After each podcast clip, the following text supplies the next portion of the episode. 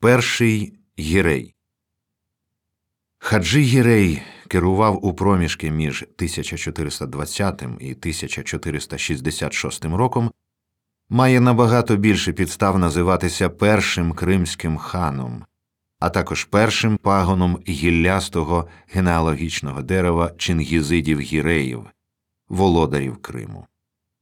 В історичній літературі є дві традиції вимови родового імені кримських ханів Гірей та Герай Гірай. Перший варіант ближчий до усталеної османської фонетичної норми, другий до кіпчакської. Вочевидь, переваги вартий другий варіант, як більш властивий кримсько-татарській мові. Втім, є старе правило іменувати історичних постатей так, як вони самі себе називали. А в цьому випадку сумніви неможливі. Усі мандрівники та дипломати одностайно свідчать, що хани називали себе гіреями. Тому надалі будемо триматися традиції, яка справді побутувала на початках та після ханського Криму. Тож зміцнення ханського престолу до міри, яка дозволяла втілювати міцну владу, а також провадити сталу єдину за цілями внутрішню і зовнішню політику, словом, таку, що примножувала номінальну владу ханів до цілком дійсної, за якої його володіння стали ханством на ділі, відбулось за часів першого з нової династії чингізидів Гіреїв, котрий посів Кримський престол в кінці 1420-х років. Це був доволі молодий хаджі Гірей, син Гіяс ад-Діна, одного з поміж переселенців з Великого Улусу, потім Золотої Орди, які осіли на литовській землі. Як видно з усього, він не був народжений султаном в значенні ханський син, хоча мав усі підстави претендувати на цей титул чи й на реальну ханську владу, бувши прямим нащадком відомого Чингісхана. Окрім цього, як вказує сучасний дослідник, пращури Гіяс ад-Діна були емірами, намісниками Менгу Тимура, хана Великого Улусу в Криму. Крім того, перший з цих емірів, Уран Тимур, став правити землями півострова ще в 1260-х роках.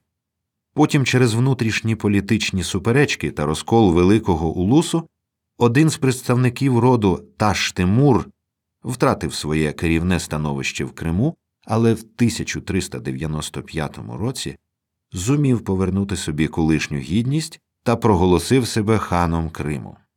Втім, правив він недовго, і незабаром його вкотре вигнано з його володінь.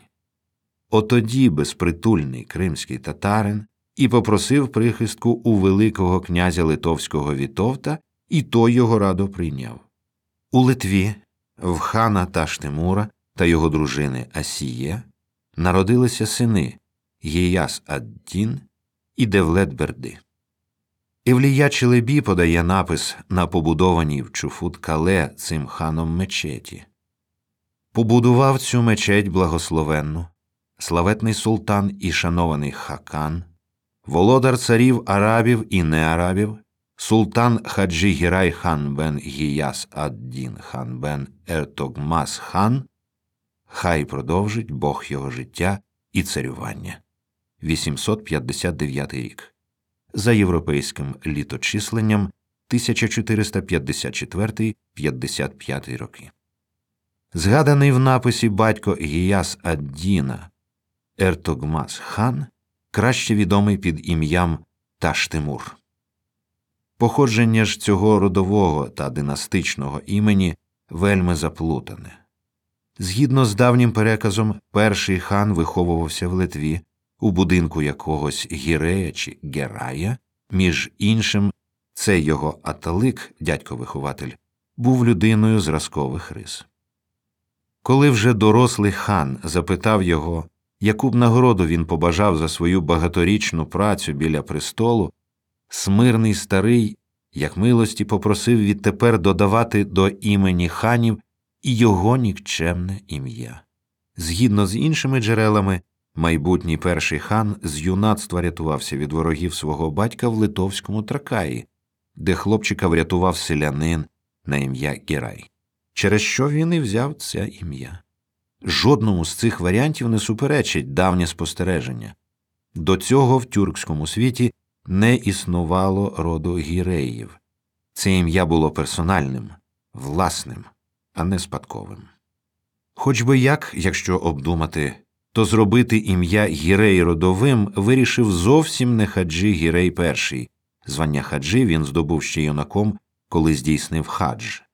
Тобто не так уже й важить, де та від кого він його перейняв, але воно, мабуть, таки лишилося б особистим ім'ям або прізвиськом першого хана, коли б не його син Менглі.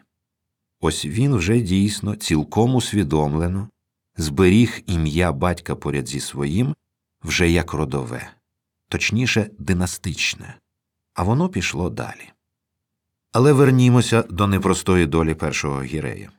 Після того, як під час чергової збройної сутички його батька Гіяс Аддіна вбив золотоординський хан Саїд Ахмат І, десятирічний хлопчик лишився у Литві.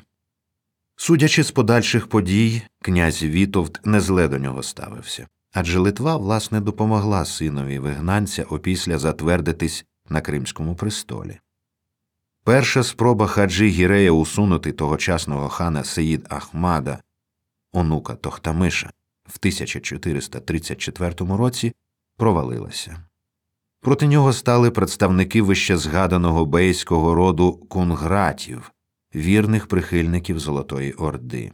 На той час його відокремчу політику підтримували не лише ширіни, а й аргини та барини. Причина поразки цієї аристократії Криму була в тому, що вони діяли розокремлено, і хаджі Гіреєві довелося повернутися на батьківщину в Литву. Коли ж у 1441 році він вдруге повернувся до Криму, обставини змінились на його користь. Ширіни, а потім і мангіти забезпечили йому підтримку. Обидва ці роди вбачали в ньому захисника своїх прав і охоронця незалежності Кримського улусу. Річ у тім, що всі роки, поки майбутнє ханство залежало від володарів Дешт і Кипчака, зокрема в 1440-х роках ханом Орди був Кучук Мухаммед, син Тимура, кримські беї, що володіли колосальними землями, не могли вільно правувати над своїм майном. Формально найвищими власниками цих територій лишалися ординські хани, а кримські магнати аристократичних родів були лише підлеглими удільними князями, і в такому положенні був ризик будь-якої миті лишитися без свого головного скарбу землі. Адже Орда могла сповна піти на цей крок, роздавши землі, наприклад, тим самим кунгратам, і закріпити цим своє хитке панування в Криму. Власне, кримські беї багато раніше угледіли в Хаджігіреї свого захисника. Вони перетиналися з ним, коли майбутній хан перебував у Литві при дворі Казиміра Ягеллона. Таким чином, на час повернення Гірея в Крим, ґрунт для проголошення суверенітету Криму цілком визрів, а боротьба з представниками ординців на півострові, а також з місцевими кунгратами, закінчилась перемогою нового претендента. Кримські еміри та беї зробили вибір на користь онука Таштемура, а ординцеві Саїд Ахмату довелося тікати за перекоп. І того ж року в ханській резиденції Кириме починають карбувати монету з іменем Хаджі Гірея, до того ж із титулом Султан Верховний. Одночасно політика нового, щойно проголошеного хана разюче прямує в інший від ординського бік. Хаджи Гірей, пам'ятаючи про підтримку Казимира, скріплює дружні взаємини з Литвою, котра з Ордою ворогувала. Цей зовнішньополітичний напрямок здавався вельми перспективним, і хан згодом уклав формальний Кримсько-Литовський союз. Він знав, що ординський хан Сеїд Ахмат не раз вганявся в кордони цього князівства і, починаючи з 1438 року, коли неколи набігав на Більськ, Львів, Гродно та інші дрібні польські та литовські містечка. З іншого боку, на поверхні лежала здогадка, що за зручної нагоди Сеїд Ахмат посилкується усунути з кримського трону хана сепаратиста. Тому і Казимир, і Хаджи Гірей вважали, що їхній союз спрямовано передусім проти Орди. Пройшло декілька років, і в 1452 році литовський князь після чергового спустошливого набігу Сеїд Ахмада закликав кримського хана завдати ординцям контрудар. Того ж року кримське військо вийшло за перекоп. Кримський хан отримав перемогу, несподівано напосівши на кіш ординців на березі Дніпра. Саїд Ахмат втік з бойовища, а дещо згодом опинився в литовському полоні, де разом з синами і лишався до кінця свого життя. Цей розгром Орди, що став першим значним вчинком Гірея, мав досить важливі наслідки для Криму. По-перше, було нейтралізовано небезпечного претендента на Кримський престол, а по-друге, сусідні держави визнали законність влади Хаджі Гірея над незалежним Кримом. Врешті, на березі Дніпра він захопив троновий намет Сеїда Ахмеда, який був спадковим володарем Орди. Тому, коли Гірей увійшов у цей намет і усадовився на місце хана, то згідно з традицією він став законним наступником ординського престолу. Відтепер у своїх ярликах хан звертався до всього Великого Улусу, до Криму, Кубані, усього Кипчакського степу. Ярлики письмові накази золотоординських, а згодом кримських ханів. Новий титул Хаджі Гірея, звичайно, був радше номінальним, аніж означав дійсну владу над вказаними територіями, проте він відтворював і дещо суттєвіше.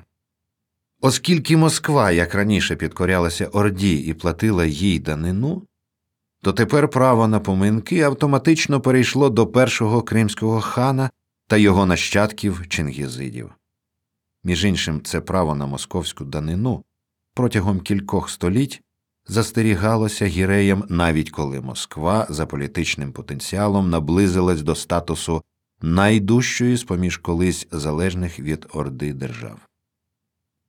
Кримський хан провадив масштабну зовнішню політику, яку не прирівняти до вузької типово регіональної політики своїх попередників. Хаджі Гірей закріпив міжнародне положення Криму союзом з Польщею і встановленням дружніх зв'язків із московським князем. В боротьбі за трон цей хан одного по однім переміг своїх ординських супротивників 1460 роки, завдяки чому здобув авторитет серед земляків і убезпечив Крим від загрози нового вторгнення. А те, що в 1465 році він розбив військо сарайського хана Махмуда, означало, що Хаджі Гірей тепер став ще й володарем сараю, цебто всього Великого Улусу. Високе становище перших гіреїв ніяк не страждало від претензій турецьких султанів на релігійно-політичне верховенство в мусульманському світі. Такого поки не було. Лише значно пізніше Сулейман І кануні 1494-1566 роки правив з 1520 року, проголосить себе халіфом усіх правовірних.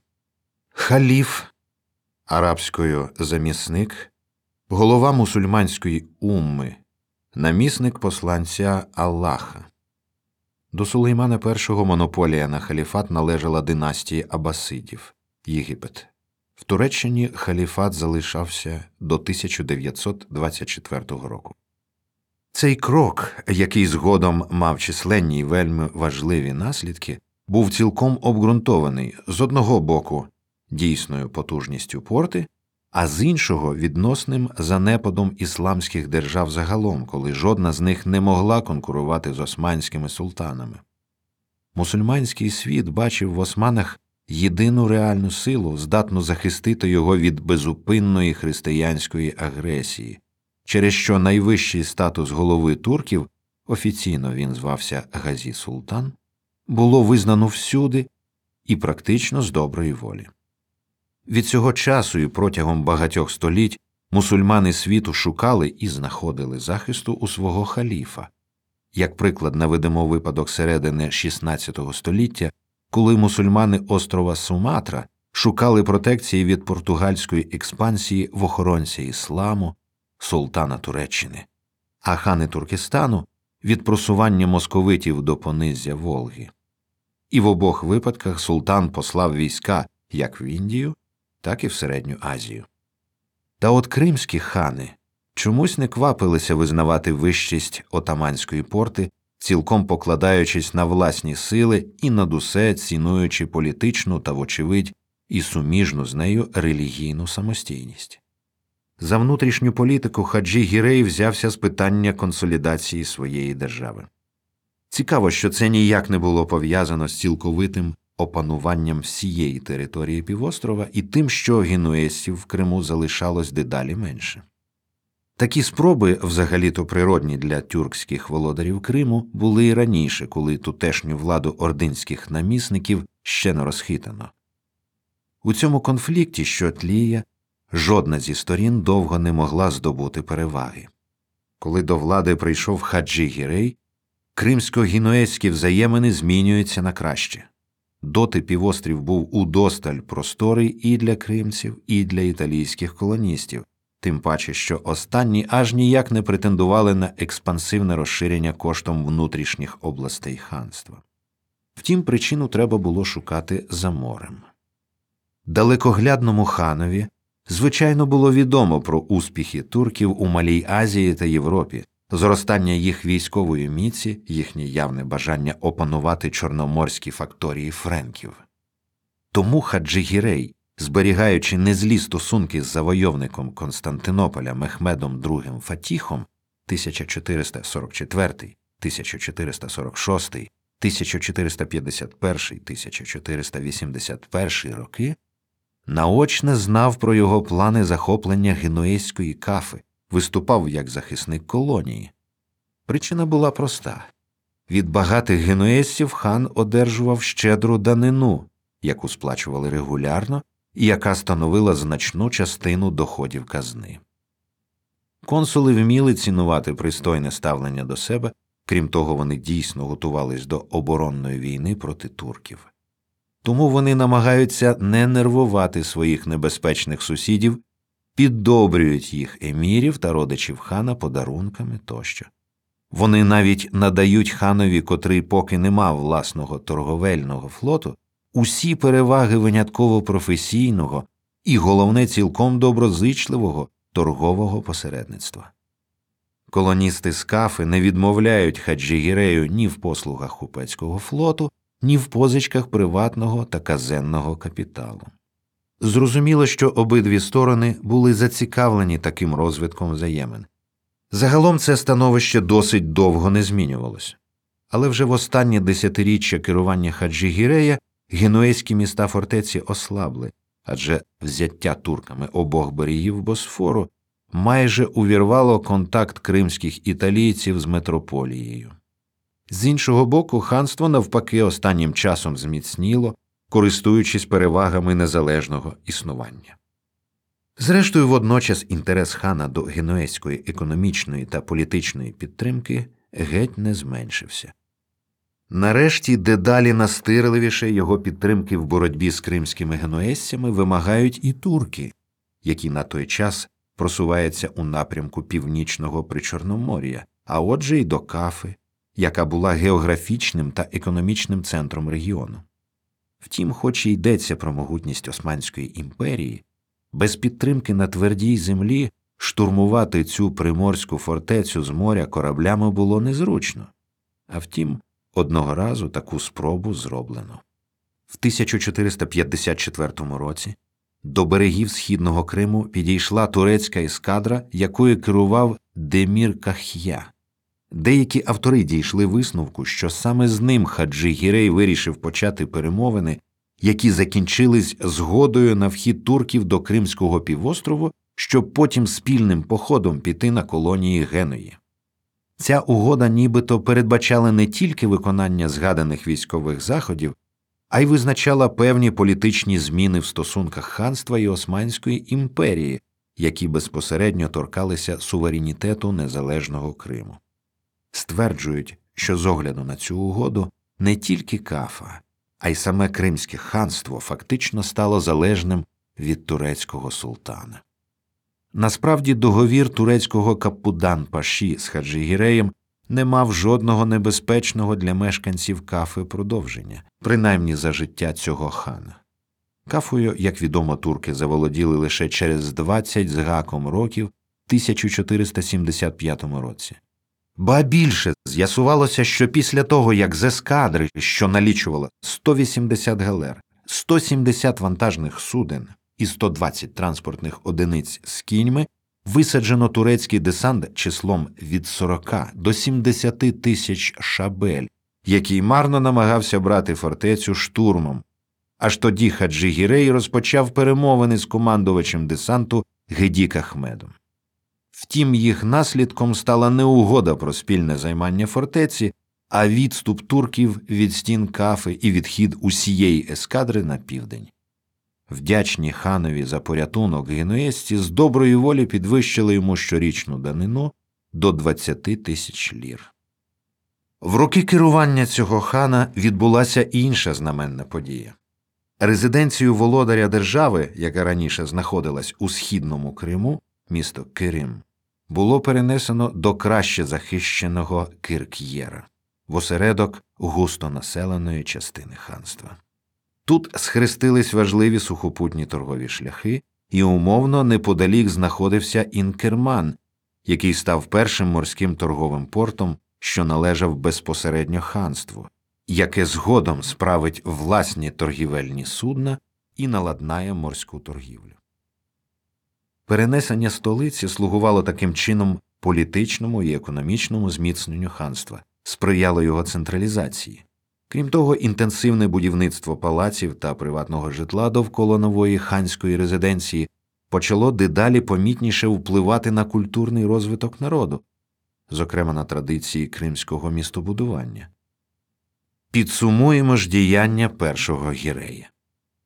Деякі автори стверджують, що хаджі Гірей за своєю натурою був мирним володарем, а його війни були вимушені. Дійсно, низка реформ, які він запровадив всередині держави, вимагали мирного розвитку, вони стосувалися внутрішнього адміністративного, економічного та культурного будівництва.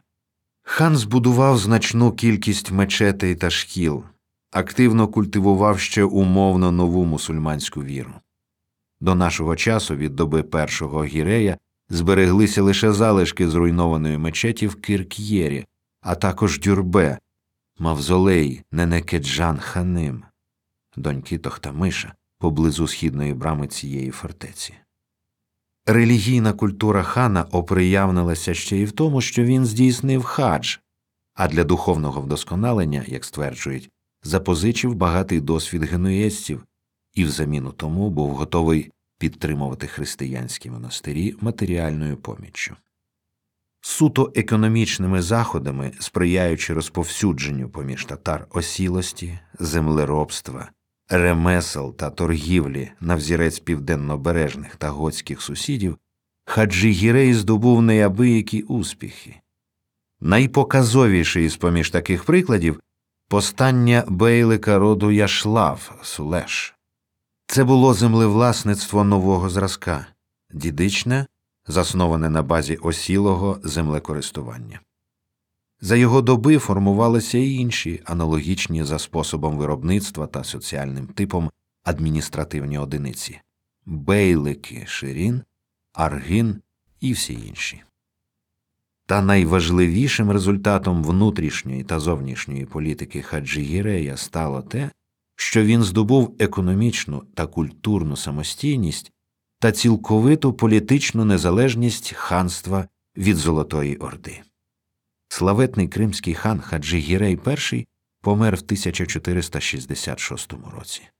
Його поховали в дюрбе, збудованому в долині Ашламадере між Ескіюртом і найнадійнішим притулком його попередників Кирк'єром, тобто в Салачику. Цю будівлю над підземним склепом покійного хана звів його син, для батька і себе.